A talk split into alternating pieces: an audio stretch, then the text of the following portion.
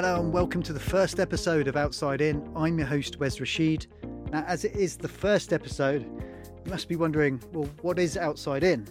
Well, if you've ever felt like an outsider, this one's for you because it's here we celebrate inspiring leaders, CEOs, pioneers in music and sport from different backgrounds and cultures that have embraced their differences and made it to the top.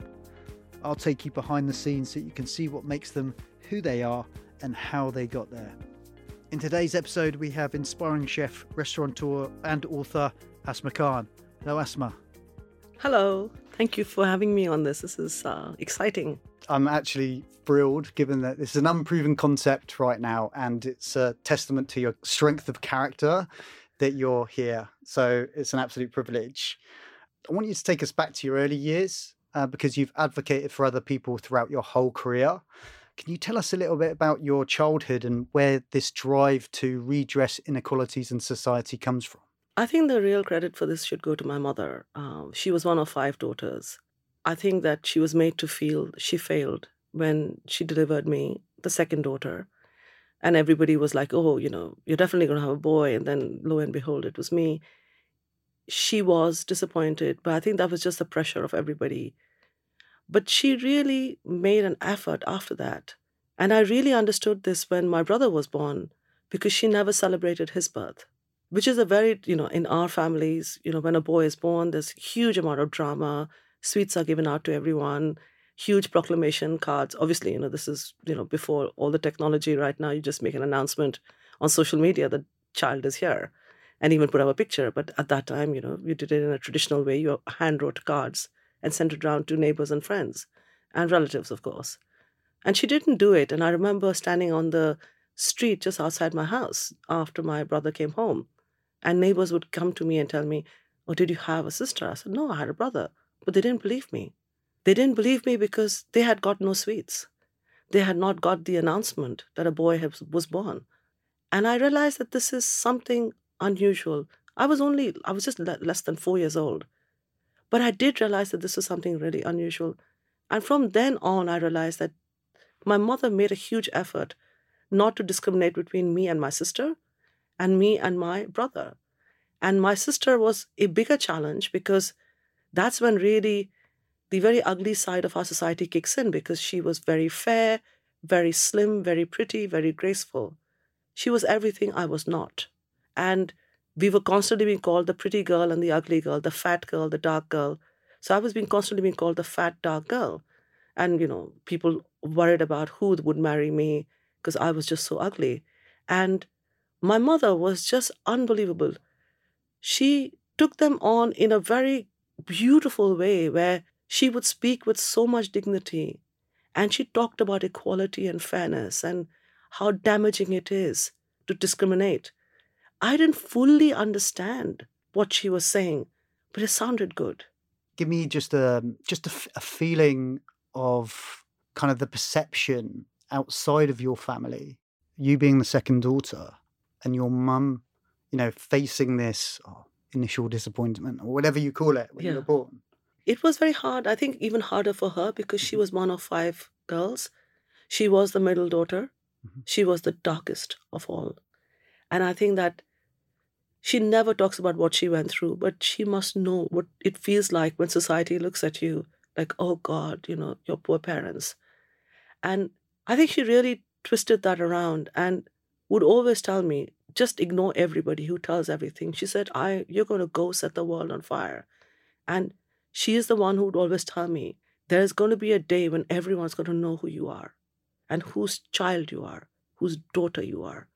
And this was so powerful when you're six, seven, eight, and your mother tells you this that you're going to become someone incredible and you're going to bring honor to the clan, not just the family, to the clan. I come from a royal family. Here, clans matter. And she made me feel invincible. And I think that that is really a game changer because it didn't mean that I felt I was an insider. Never. I, I was never anyone's favorite not my grandparents, on both sides. They always saw me as trouble, rebellious, and not attractive. And this was a big problem because basically I felt unloved by the rest of the family. The person who really loved me were my parents and my siblings. And that was good enough. And I realized that what you need is not the confirmation, the adulation. You know, you don't need all of that from the greater world. If you are very, very powerful, they have no choice but to accept who you are.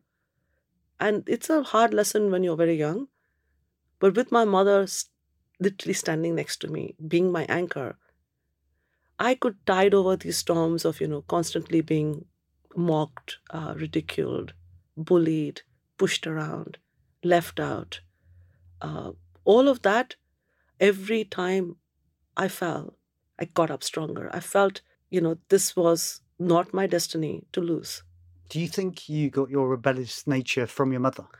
Yes, yes, I did. I mean, I only really realized when I was writing, you know, the, the book, uh, Ammu, the cookbook over the pandemic. Mm-hmm. When I started writing about her, I realized, oh my God, I'm writing about myself. Because this is what she is. I absolutely, till that point, had not made the connection. Somehow you always think your mother is someone disconnected from you, even though she gave you birth. And I never imagined that this was I am where I am, and I am who I am because of her. It took me uh, writing the book to actually make that realization that I was like her. I love this book, by the way. I've, I've read it and I had a connection and like an emotional connection to this just purely because of the title. Because I'm Middle Eastern, right? Arabic. Ammu means mother. Yes. So, well, it's more than a cookbook, right? It's a collection of your memories yeah. and you growing up as well. Yes. And your evolution as a chef. Yes. So let's let's touch on that because it's worth mentioning. Uh, how did that book come to be? Well, I always had this book in me. Hmm. Exactly the same reason why you're doing this podcast. There is, I think, in a lot of us, a desire to put the spotlight on our parents because for us, we feel they were uncelebrated and no one really knew what they did. Also, because of the time in which they lived, whether they their failures and their successes were not highlighted the way that today, you know, you know, you, you do a dance on TikTok and you're suddenly world famous. It takes very little to get publicity. I mean, ironically, of course, it's a very full stage. Yeah. But you know, our parents, very different time that they lived you know, so I wanted to tell her story. But when COVID hit, I realized that this is a book I'm going to write first because this should not become a memoir. Friends of, you know, my own school friend passed away from COVID. I lost members of my family. Three gentlemen I was very close to all passed away within 40 days from COVID. So it was real. It wasn't just a kind of, this is what I'm reading in the news. This is what I'm hmm. seeing in my family WhatsApp chat. People being so ill it frightened me. And I wrote this book literally in one go. All the text has been written like a novel. I wrote them all at night because I remember my father, you know, very, very Sufi in his outlook, very philosophical person, would always tell me this that when you are struggling, you must sit and watch the dawn break. Mm-hmm. Light will always break through dark, and night and day they will follow each other. I mean, there's this reference to the Quran as well, but it's a very powerful idea for me that I needed to see light breaking through the dark. I needed to know that the darkness was not endless. Of course, I lost everything as a restaurateur. Many people lost everything, but it was tougher in hospitality because we didn't know what was going to happen to us. We didn't have the option of working from home yeah, yeah. that was it you know we we had to go to work and we were told that we cannot be near people. Yeah and also i think that this book is there's a thread of fear in this book but the biggest thing is about a celebration of resilience and hope and a celebration of how you can actually shake the world gently. My mother was incredible you know for that time they didn't even send her to college. She was a mother at 18 she was a grandmother at 32 she was also an entrepreneur herself, yeah. right? And quite unconventionally for that time. And, you know, so she didn't go to college. No one in the family worked. She set up this business. She used to come back at three in the morning, sitting on the top of an empty biryani, huge pot. And inside that pot were all the bones for the, all the street dogs. The chaos. She used to come back at three in the morning, jump off this truck where she was sitting on top of the biryani pot, in her silk sari and her diamonds, and the neighbors' lights would all come on. No one dared gossip about her because she was so powerful. She radiated power, but she radiated compassion. And the politics of equality and of holding everyone's hand and the community and never ever, you know, keeping quiet, even if it would damage her. She spoke up. She spoke up for, you know, I used to be terrified when women in the slums behind our house got abandoned by their husband. That night, she had to sell herself. How would she feed her kids? And my mother would then get a message. She would go into this very stressful environment and she would tell everybody, hold this woman's hand and say, Tomorrow she's my cook. If anyone goes near her, touches her, they deal with me. And the next morning, this woman would be in our thing. She didn't even bloody know how to cook half the time. With her snotty kids running around, we hated it. Suddenly, you know, the outside there are like five kids.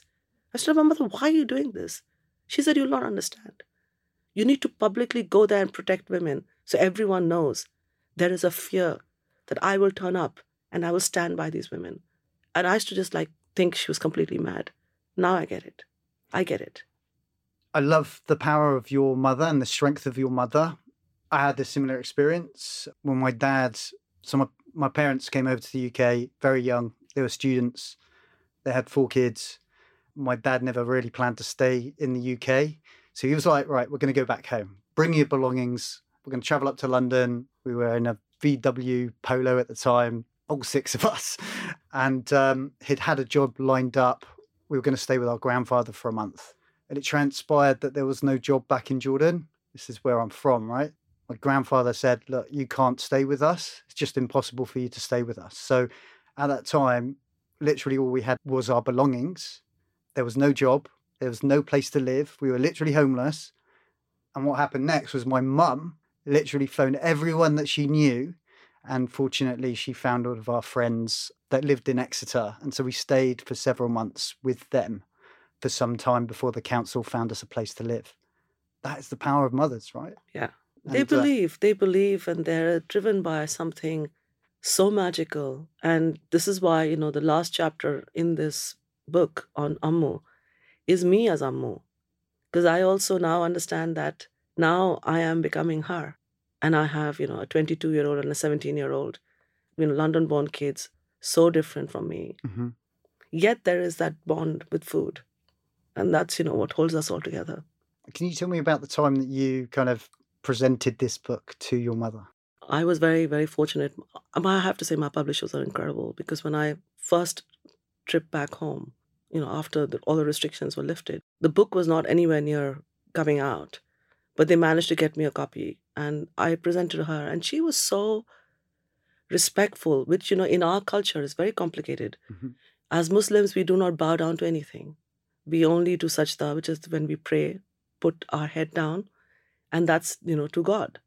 And we don't have this whole idea of saluting, of bowing, of touching people's feet, which you have in India. Mm-hmm. People touch feet. We don't, because for us, salam is salam at a distance. There's no bending down. But my mother received this book by bending down to me and acknowledging. And she said, You did bring honor. This was so unexpected it was deeply moving and very, very emotional because she didn't think that it belittled her to bow down to me, to take this book with the respect that she felt this book required. This is her greatness. But this is also what should be in all of us, I realize. That it should never be your ego and your arrogance that holds you back from acknowledging the contribution of others. And I do this with my team. And my mother, by acknowledging that I had brought honor to her, that I had told her story, and I had made, in some ways, I had brought justice, not just to myself. I know what she meant to her. The fact that she was always the one, the marginalized, the outsider, the othered, the unloved. She was not loved by her parents. She made a huge effort with me. I want to pick up on that theme of outsider. I want you to transport us back to when you were 22 and you first moved to the UK. You know, when I was living in, and I grew up, I was like, say your sons grew up in the in the UK, but it was just six of us. Our extended family is living in Jordan, we felt very disconnected. You've just been married, you're 22, you come to England. Uh, can you explain to us what that felt like? Was it lonely or do you feel homesick? What was that like? It was horrible. Uh, it was like hell. You know, in the Quran, they describe hell as, you know, burning, you know, fire and people being cooked in pots. And no, no, hell is Cambridge in winter, in January. Try looking at Cambridge. I had not in my life not imagined this kind of cold. And much later, I discovered that we didn't have heating in the flat where, where we, we were living. Because my husband was admissions tutor and graduate tutor that year, because he was, he was a, a Don and um, a fellow at a college at Cambridge. And he was given this flat, which was, you know, very nice. It was technically outside college because the rule is if you're married, you can no longer live in college if you're a fellow. So this was outside college. Didn't have any heating. The first time we went out to see somebody, I was telling him, hey, there's a hot box, you know, there's heat coming out of the box. And my husband kept saying, shh, shh, Asma, keep quiet, keep quiet. I didn't understand. I was like, whoa, there's heat coming out of here. I don't know what a radiator is supposed to be. How am I supposed to know? I'm from Calcutta. Whole bloody place is like a sauna. I've never seen a radiator oh, in my oh, wow. life. And it was so bad. You know, like if the tap was dripping in the morning, it was frozen. There was frozen, the whole sink was frozen with water. It was so cold.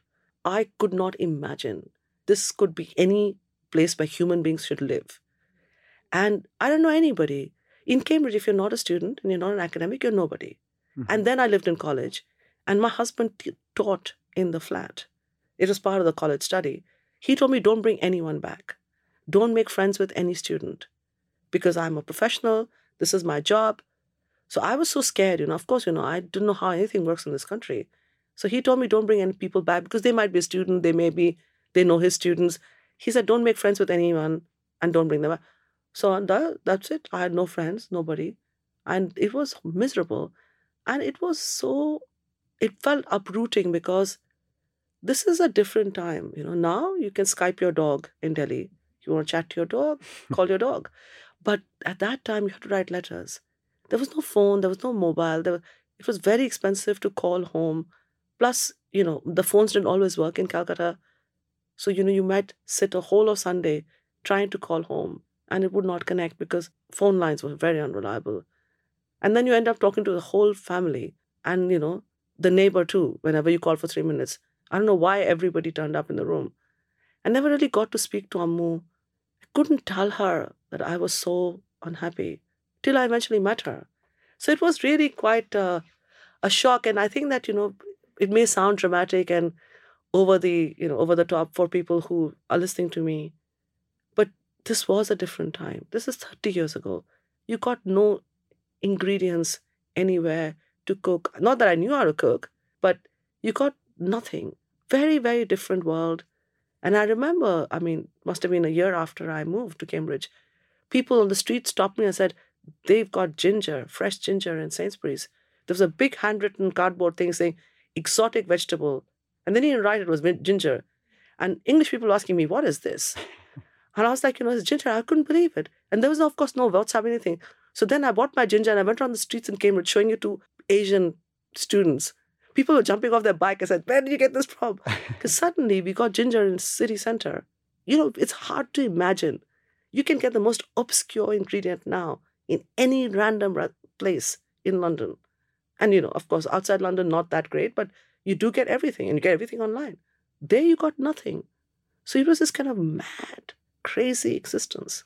So, so what role did cooking really play if at the time you you went into your cooking or you were into your cooking but you weren't necessarily a trained cook at that time take us back to like the very start well i mean I've really found it difficult the food was really awful Food in college was diabolical.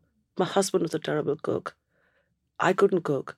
It was a terrible situation. So I thought, fine, I'm going to have to learn to cook. And this is how I'm going to survive. And this is also how I'm going to save my marriage. Because there's no way I'm going to live with this guy who can't cook and is killing me with terrible food. And I, I had to go. I thought, thought I had to go back. And my mother said, There's no option. You cannot come back. It's too much of a scandal. She told me, Is there anything wrong with him? I said, No, he's a very nice guy. Very liberal, very chilled out. He just can't cook. He can't cook, he can't feed me. And she was like, you know, but that's not good enough reason. Just now learn. So I went back and I learned to cook. And actually, it's not that I didn't know how to cook, it's that I hadn't cooked myself. Mhm. But I spent my entire childhood in the kitchen. So I was immersed in the aromas, the sounds, the instructions my mother was giving the cooks. So I actually knew what was going on with every dish. And so, literally, very, very quickly, like I learned to make biryani first time round, first shot. I mean, how? I've never made in my life. But I've stood there watching it being done so many times that I did know, but I just hadn't done it myself. I want you to take us to when it really started to pick up for you with the supper clubs. Can you can you tell us how it started? I did the supper clubs because I really wanted to cook. But 10 years ago, when you looked around, you saw no one who looked like me hmm in food media, in restaurants, anywhere. There was Madhur Jaffrey, and then nobody. So, how could I think I could even ever become a restaurateur or get into hospitality? My home was where I started from. Because someone told me that there are this idea of a what they call then a secret supper club. Why didn't you do it? I thought this makes sense. You know, I've got enough, you know, plates and glasses and space. I'm very lucky. I inherited the house where I live. We could never in our lives have afforded that. So it was a beautiful Georgian, massive flat in South Kensington. I had the space. I had the kitchen. I had the, you know, I could seat 40 people for dinner. And so that's what I did. I ended up doing that as a way of just fulfilling my desire to cook, but also to, I know that when I managed to eat my own food, it healed me. And it didn't matter which culture you came from. People would sit there and say, I felt I went home. hmm They were in my house. They were sitting on my dining table. They were eating from the tableware I got in my trousseau and the silverware that I got when I got married. Yes, they will feel they went home because in all those little touches, they felt a sense of connection. Yeah, there's there's something about just a gathering of people together enjoying food that just brings people together, and it's that unity. I think is just a really fantastic aspect of what you do. Did you also find that you know you got connections and you got these personal connections and friends through doing the supper clubs? Just going back to the fact that you you mentioned earlier that you were kind of out on your own. You didn't know people. Your husband was saying, "Don't converse with you know my colleagues." These sorts of things. So, did you find that as a way of being able to connect with people and make new friends and, and make new connections? Yes, of course. I mean, for me, this was this was a game changer mm-hmm. because I made lots of friends. The Slight problem was I had to do this behind my husband's back, and he didn't know about this. But then everybody who mm-hmm. came to the restaurant, I mean, sorry, to the supper club, knew that. That if they ever ever met my husband anywhere, never ever mentioned to him that you ate in his study. I mean, my Mushtaq would have freaked out. And he's a very, very private, very intellectual, introverted person. He's very thing about privacy and his private space. And you can imagine, I mean, 40 people eating in his house. I mean, this would just have killed him. So they knew that. So they really were people not at all part of his circle of people. I made sure that they didn't turn up. Lots of new people, almost all of them immigrants to this country. And so, in that eclectic mix of mm-hmm. people, there was a kind of celebration of the fact that they were all Londoners, but they all had found different routes. I just want to touch on that actually because you, you know you made it a point actually to find immigrant women and to train them up.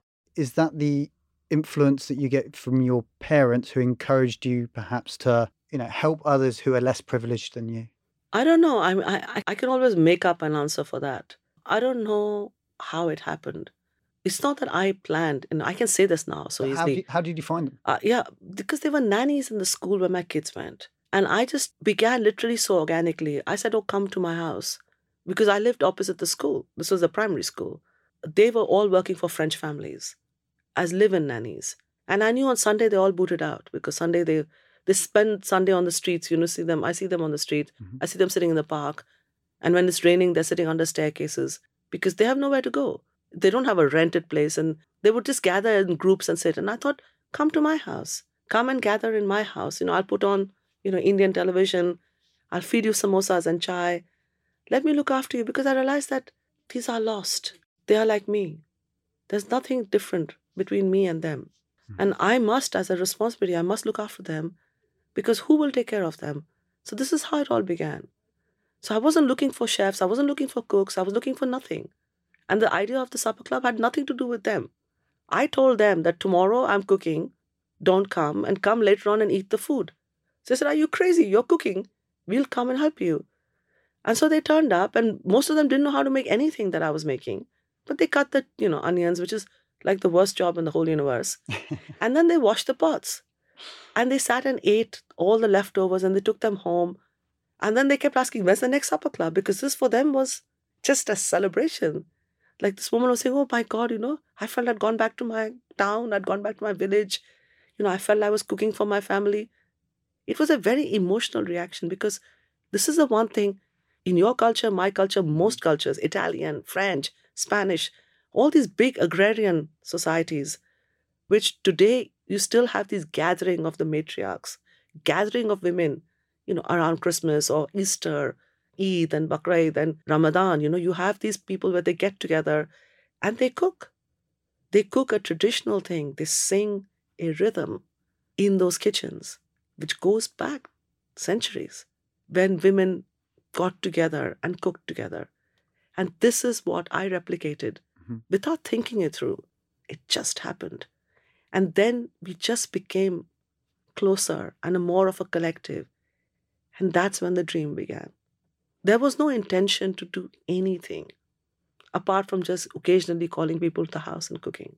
So I'd, I'd like to uh, carry it forward after the supper clubs. You moved into a location off Carnaby Street, Kingly Court, yes. I believe. How did that come to be? Well, I mean, I, I had to move out after a while. I mean, not because my husband found out, but my kids were protesting a lot mm-hmm. Because they spent the entire weekend trapped in one side of the house because they hated all these people, you know, in the house. And they complained to my family, you know, they said that they were unhappy. And I realized it's not fair on them. This is their house, you know, I can't, mm-hmm. you know, destroy it for them at every weekend, you know, when my husband's away. So I moved to the first offer I got, which was a pub in Soho. Very, very trendy. Everyone looked like aging rock stars, you know, lots of Harley Davidsons outside and very, very trendy. And I was very unsuccessful. I failed completely.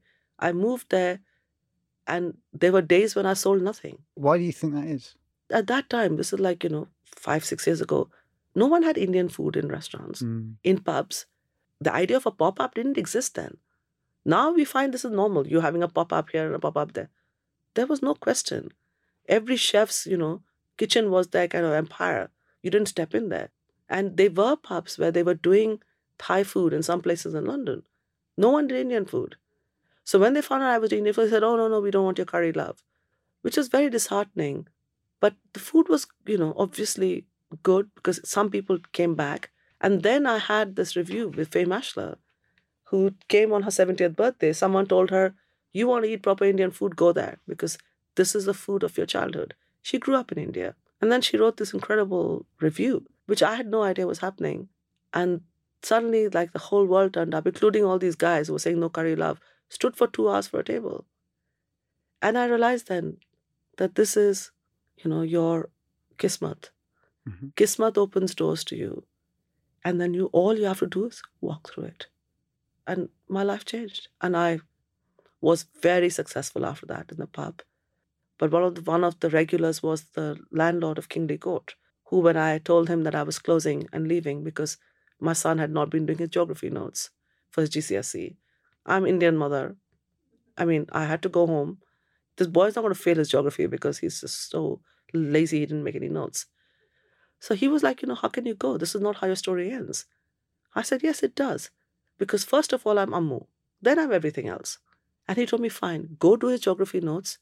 But when his geography notes are done, come back, I'm going to show you a site. And I went to see the site out of politeness because he was so nice and used to always tip the staff. Nice, decent, sweet man. I thought, you know, why not? You know, he's from the very beginning, he was people who always ate. You know, when I was so unsuccessful, he didn't just come because he read about me, he would eat all along. But when I walked in, I suddenly felt it hit me really hard that this can be it we can change the whole narrative of how home cooks are seen. This can be the first restaurant with an all female kitchen and have you know home cooks or housewives cooking because the reality on the ground is in every home you go to in India, Pakistan, Bangladesh, Sri Lanka, Afghanistan, Nepal, you will find a woman cooking or a woman in charge. But the moment you're looking at middle level, top end restaurants, in the East or in the West, it's men cooking. Our food is only good enough if it's free. You will not pay a check at the end of a meal made by a woman. And this I was going to change. And that's why this restaurant became very important. And I'm really lucky that I could open it. You opened the restaurant, Darjeeling Express, in Covent Garden in 2020. And while you were there, you described yourself as being the ultimate outsider because it is an area for rarefied European cuisine. If I've got that quote right. Yes, no, that's true. I said that. Yeah. And it's it's absolutely true because the the whole reason why I got that place, which I have by the way now lost because my lease was terminated by the landlord, was because of the pandemic. I had to wait for male chefs to fail. I had to wait for the chessboard to be cleared in the pandemic, with so many people lost out. Restaurants were closing, chefs were falling out with their owners. There was carnage. That's when I stepped in and I spoke to this landlord. And I said, You are going to reset the chessboard. But I just want to tell you, I'm coming back as queen.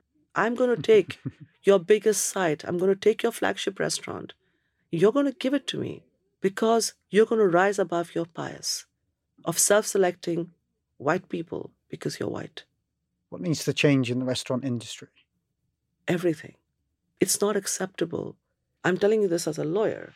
The amount of touching without consent and violence, sexual violence, harassment, and racism that happens in kitchens happen outside the kitchen, the head chef would be in jail. But it is excused because of the culture within it. because yeah. of the culture. Mm-hmm. And to be able to physically burn someone, hit them, violate their body in many ways because you are stressed out and you are angry. The whole explanation is this is a lot of pressure. Get the hell out of the kitchen. You can't deal with the stress. I can tell you 10 yoga places you can go to India and chill out. if you cannot deal with the heat of the kitchen, you should not be in the kitchen. How are you justifying violence against women on the basis that you're under pressure? And you know, if people who came for three years when we had the open kitchen in Kingly Court, you see nine women, everyone was laughing and singing when the whole restaurant was packed. At the height, you know, at eight o'clock, uh, every you know restaurateur will understand this. It's the worst time because you're trying to turn, turn tables. Those people who came at six need to get out at eight fifteen. A whole lot of new people are coming. If you're slow, you're crush, crush, crush. You've got to get it out. You've got to get out. There's a lot of pressure. You wouldn't see any of the women shouting at each other. And we had a feng shui uh, master who was there, and he's, you know, he just was one of the guests. He stood there and decided he was going to tell the whole restaurant mm-hmm. his theory on on the rhythm and the beat. He said, "You guys are just seeing people cook," and he was describing how the movement works. It was fascinating. He's just a guest, and he explained to us how these nine women were moving in a very tight space, you know, not touching each other, not leaning over. This whole idea that your space is sacred. This is our great Shakti, the female energy. You feel that radiating out of my kitchen. So, this is the way we cook traditionally. And in every culture, you have this, whether it's Native Americans or it is any kind of other tribes, you know, indigenous people. The idea that you get around a fire and you cook and you feed, there's always going to be a beat. Doesn't necessarily have to be a drum, but it's there. You hear it, you feel it. And this is what you feel in my kitchen. So, so what's next? What's next for you? Because the restaurant is closed at the moment. So, what what are you currently working on? Well, it's a very difficult space right now because the 35 people are out of jobs. Mm-hmm. So I need to think of what to do but I am also very close to finding a deal for a new restaurant space. So I'm optimistic. And I think the world is always big enough to embrace someone like me. Because even though I'm at the very fringe, I'm an outsider. And I'm the heckler outside because I always criticize, you know, the culture, toxic culture, very testosterone driven in kitchens. there's no space for this. There's no space for this. But I, even being a complete outsider, you cannot ignore me. I am part of your universe. You may want to ignore me and you may want to hate me. You may think what I'm doing is wrong and you may think I, am causing trouble everywhere where I go. Yeah, too bad, how sad. But I ain't going anywhere. I will stay on the fringe. I will be the outsider, but I will change in my lifetime how women are seen in my industry. That is going to happen. I hope it does. And uh, who is making you the outsider? Like who specifically? Well, I mean, the thing is that I mean, you'll understand this, and yeah. you know everybody else will. No one has to tell you, "Oh, you don't belong here. You go and stand in the corner." Unfortunately, it happened to me a lot when I was in school. I was very naughty. I was made to stand with a dunce cap, but it's not that that someone makes you stand in the corner of the class with a dunce cap that you say, "Oh, you are the outsider. You don't fit in. You're the you know you're the one that no one wants to be friends with." No one has to say it. It's an emotion of being the outsider. And many of us operate at the very core, the heart of organizations, yet we are outsiders. I know when I walk into a room, I recently went to the 50 best restaurants in the world. I met lots of people who knew who I was, who knew my story. They are the biggest chefs from around the world. But they'd all seen either seen Netflix or they knew who I was and seen something else. They all came and spoke to me very affectionately. So if anyone was looking from the outside, you know, when I walked in, you know, the Roca brothers, who are like superstars, I did a little bit of filming them. They queued up and they clapped when I came in because they were like, you know, so nice to see you. This is not how you treat an outsider. But these are superficial to some extent, but these are also important, and people do make an effort to make you feel like you belong. But deep inside, I am always going to be the outsider. There is, unfortunately, now no land that I feel I belong to. I'm always going to be a traveler. I'm always going to be disconnected. I will travel from places to places and will never find a place where I can feel truly I belong. This is my curse, but it's also a privilege because that means I can go to places and try and make a difference. This is only possible because I'm an outsider. You've done a lot of work to advocate for others, and I'd like to talk about the Second Daughters Fund. Can you tell me your decision behind uh, starting up that charity? It completely makes sense for me to do it. Mm-hmm. I'm going to use my platform to raise uncomfortable issues, and I want to highlight the injustice and the damage that this kind of lamenting of the birth of girls does to the girls.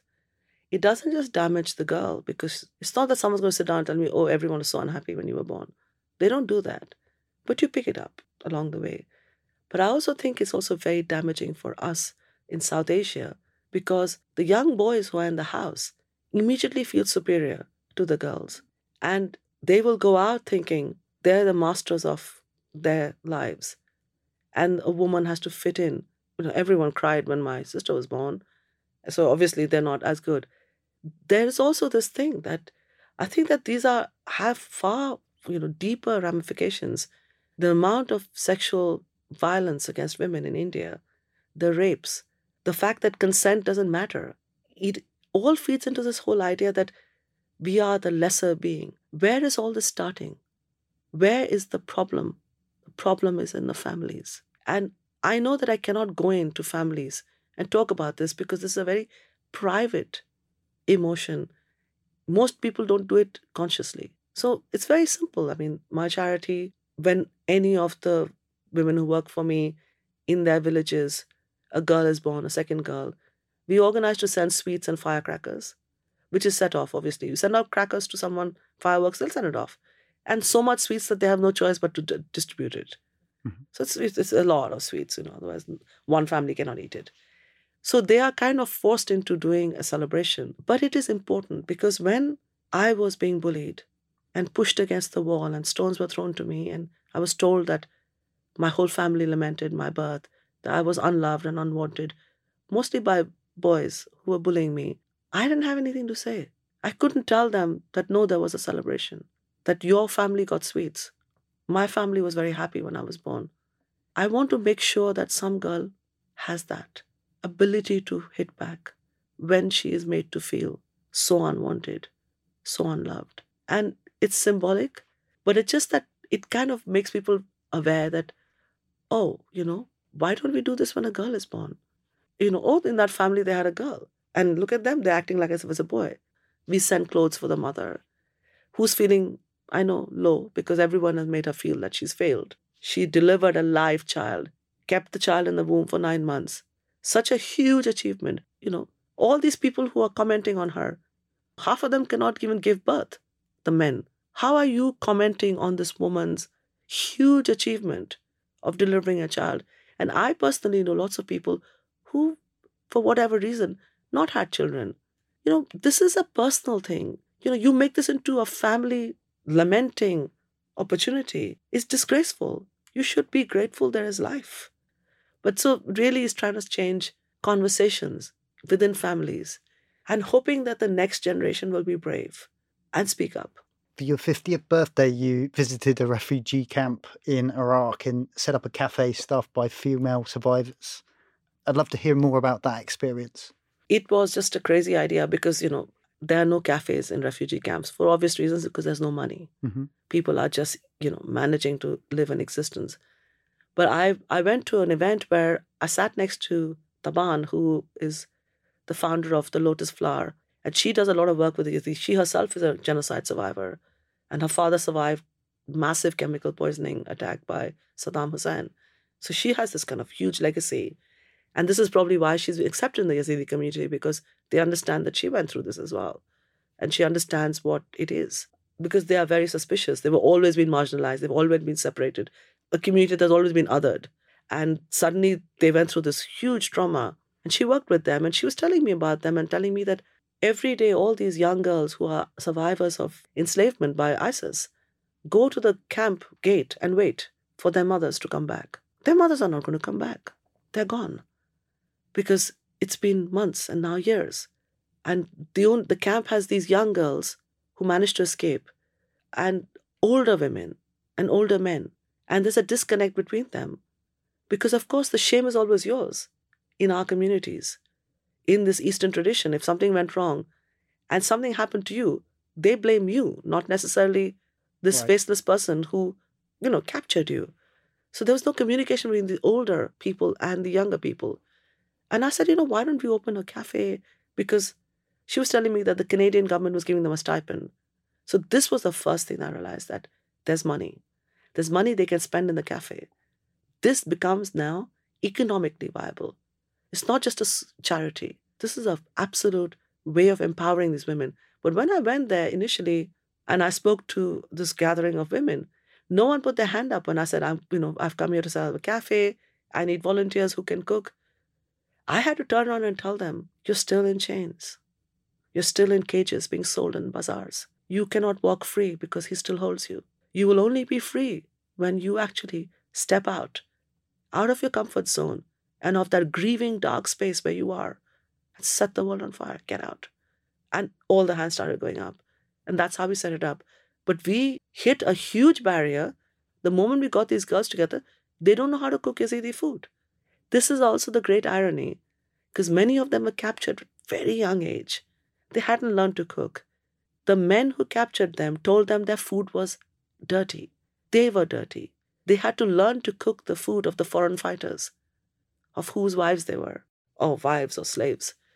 And when every time one of them died, they were sold again.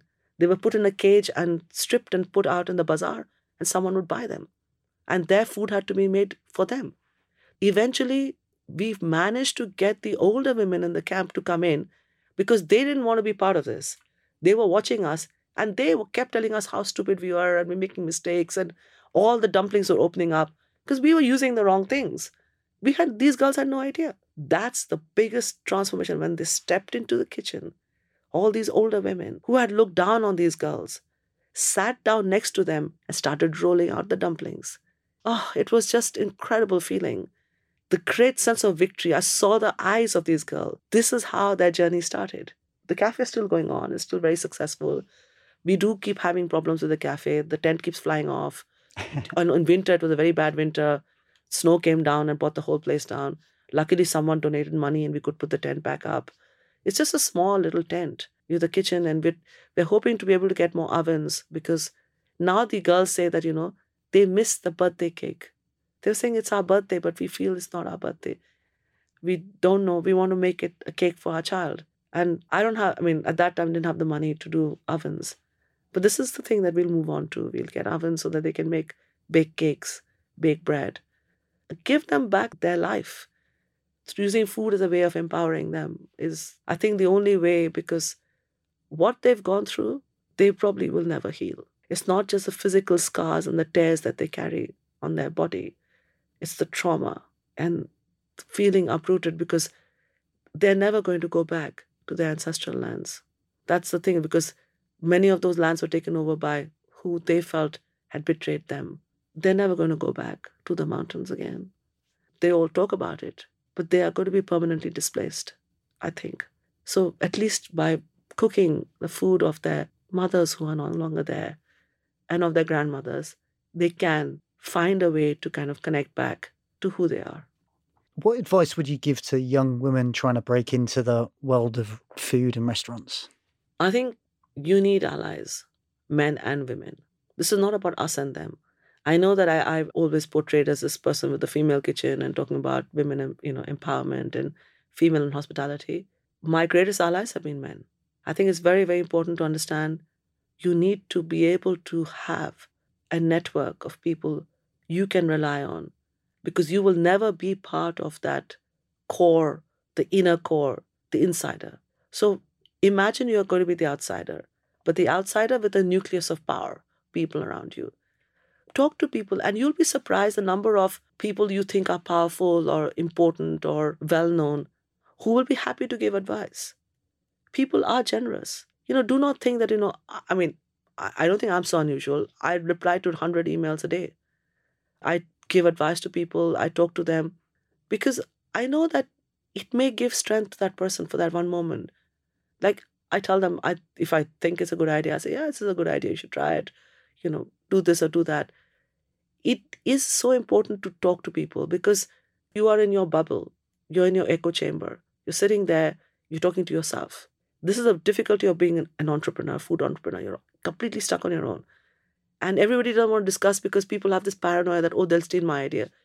No one's going to steal your idea.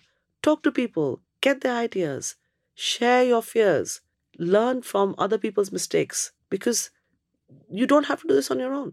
That's so true. I mean, um, I've been an entrepreneur for about 11 years and uh, always find it rather strange when you have companies that are like secretly, you know, working on a business idea when what they could be doing is growing their network, as you were saying, gaining advice from others, getting a mentor, and then going out there and doing it. So that's really, really great advice. I'd just like to finish off with one other question, Asma. How would you like to be remembered in years to come? I think I would like to be remembered as a disruptor because I have tried to change things around me, not by kind of, you know, setting fire to everything, there are ways of, of creating change and revolution. I guess inspired by Ammu, I'm going to live that dream that I had and show you that this can be you. And in my lifetime, I will live to see women surpass me in hospitality. I want to stand on the side and applaud them. So I'm disrupting the rhythm of what has been going on for so long so that I'm clearing the spaces for everyone else to come through. Do you believe in leaving a legacy then? Yes, I think I think all of us should. I think all of us should. If you leave a life where it's all about money, there are no pockets in your shroud. You know, I just need to be able to afford what we call Doga Zameen, which is the land on which I will be buried. I will go back empty handed. My legacy will not be my wealth that I build up and the cars I drive and the house I've, I've bought. It's completely irrelevant. It is the fact that people will be able to name you in a room full of people when they're pitching for a restaurant site. When someone goes in and tells someone, You remember there was this person, this is her name, this is who she was, this is what she achieved. I'm going to be better than her.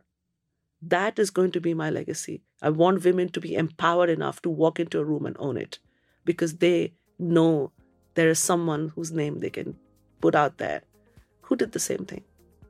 I mean, listeners are going to be inspired by that. I know that I am. And that is a lovely way to finish this podcast episode. So it just leaves me to say thank you so much. You're so inspirational, Asma. And uh, it's been an absolute pleasure. Thank you very much.